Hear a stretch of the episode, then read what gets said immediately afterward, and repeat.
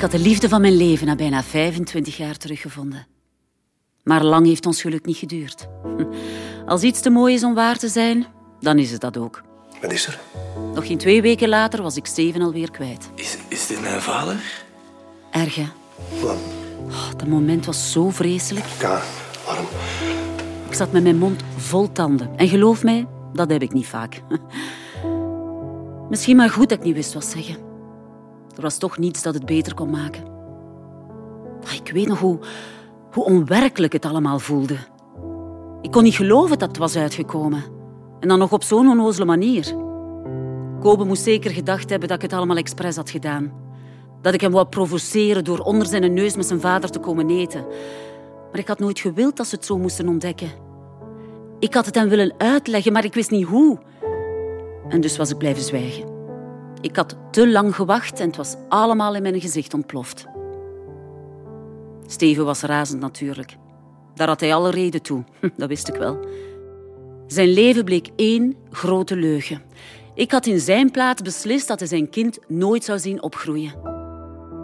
Die blik in Steven zijn ogen, dat vergeet ik nooit meer.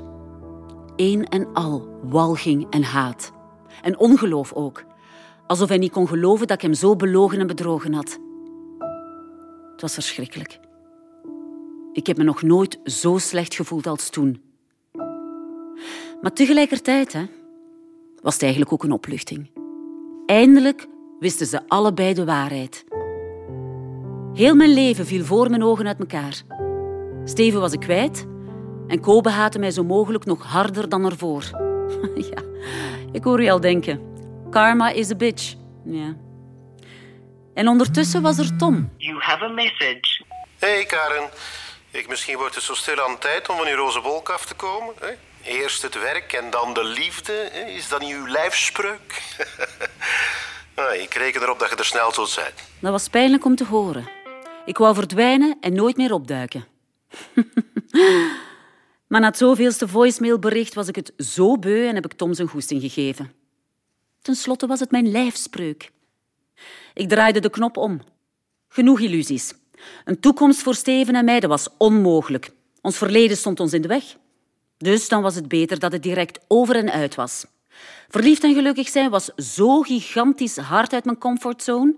Dus waarom had ik het dan zelfs geprobeerd? Nee, nee. Het zou beter zijn dat ik terug de oude en koude Karen werd. Dat was mijn rol. Maar ik wist ook dat het nog niet voorbij was. Dus ik nodigde Steven uit voor een gesprek. Ik wou niet langer vluchten. Maar Steven kwam niet alleen opdagen. Hij had Kobe bij. Blijkbaar hadden ze elkaar intussen beter leren kennen. En dat kwam door mij. ja, zo'n gemeenschappelijke vijand, dat schept een band. Hè. Ik heb al mijn moed bij elkaar geraapt en ik heb het hem proberen uitleggen. Daar zat ik dan, hè. 17 jaar alleen en zwanger. Ik verwachtte een kind dat ik niet wilde zonder u. Dat, zou mij alleen maar doen herinneren aan alles wat wij samen hadden. En wat dat niet meer was, omdat jij niet kon kiezen. Elke keer dat ik naar u zou kijken en kopen, dan zou ik uw vader zien. Ik kon er niet aan. Ja, ik had absoluut geen zin in dat gesprek. Karin die zou toch alleen maar bullshit verkopen. Ik had mijn vader eindelijk gevonden en dat was meer dan genoeg. Ik dacht dat ik alle antwoorden had. Dat ik eindelijk wist wie dat ik was. Dat is toch wel een beetje anders uitgedraaid. Ik was volledig mijn kluts kwijt na dat gesprek. Ik dacht dat ik wist wie dat mijn moeder was. Een coole, harteloze bitch. Maar dat beeld klopte totaal niet met het verhaal dat ik nu voor het eerst hoorde. Er was ook een andere kant. Ik was heel mijn leven zo kwaad op haar geweest. En nu wist ik niet meer op wie dat ik boos moest zijn. Steven besefte dat hij verantwoordelijk was door niet voor mij te kiezen. Dat hij ook egoïstisch en laf was geweest. Maar tussen ons kon het nooit ongecompliceerd zijn, want hij dropte al snel een volgende bom. Die vreselijke diagnose die hij gekregen had. ALS. De ziekte had zich al gemanifesteerd. De gemiddelde levensverwachting is dan amper drie tot vijf jaar. Het was erfelijk, dus moest Kobe ingelicht worden. Alsof het nog niet erg genoeg was dat ik zijn verleden had verpest, nu kreeg hij er ook nog een onzekere toekomst bovenop. Maar Kobe wou niet luisteren naar wat wij te zeggen hadden. Elke poging tot contact blokte hij af. Ik was zo kwaad, zo kwaad op alles en iedereen. Ja, en ik heb dat uiteindelijk afgereageerd op mensen die dat niet verdienden. En pas daarna heb ik beseft dat ik anders in het leven moest staan. Kobe wou het niet accepteren. Hij leefde liever in ontkenning. Hij wou ons niet in zijn leven, dat had hij heel duidelijk gemaakt. Maar Steven, die kon dat niet aanvaarden. Hij wou het allebei. Hij wou mij en Kobe. Ook al was dat onmogelijk, maar hij wou niet kiezen. Dat heeft hij ook nooit gekund. Vroeger ook al niet. Steven sprak het niet uit, maar ik voelde zijn verwijt. Door voor mij te kiezen had hij zijn kans op een relatie met Kobe verspeeld. Zijn grootste wens was om onze familie terug bij elkaar te krijgen, voor die vreselijke ziekte hem te pakken kreeg. En hij dacht echt dat hem dat zou lukken.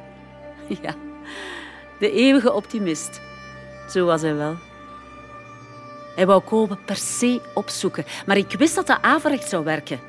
Ik wist dat hij Kobe op die manier alleen maar verder zou wegduwen. Ik had dat ook jaren gedaan bij mijn moeder. Hoe meer ze probeerde, hoe koppiger ik werd. En Steven, ja, die was ook koppig. Niets doen, dat was geen optie voor hem. Hij wou vechten voor zijn zoon. Het kwam tot een grote ruzie. En ik besefte dat Kobe altijd tussen ons zou blijven staan. Onze relatie had geen toekomst. Er was te veel gebeurd.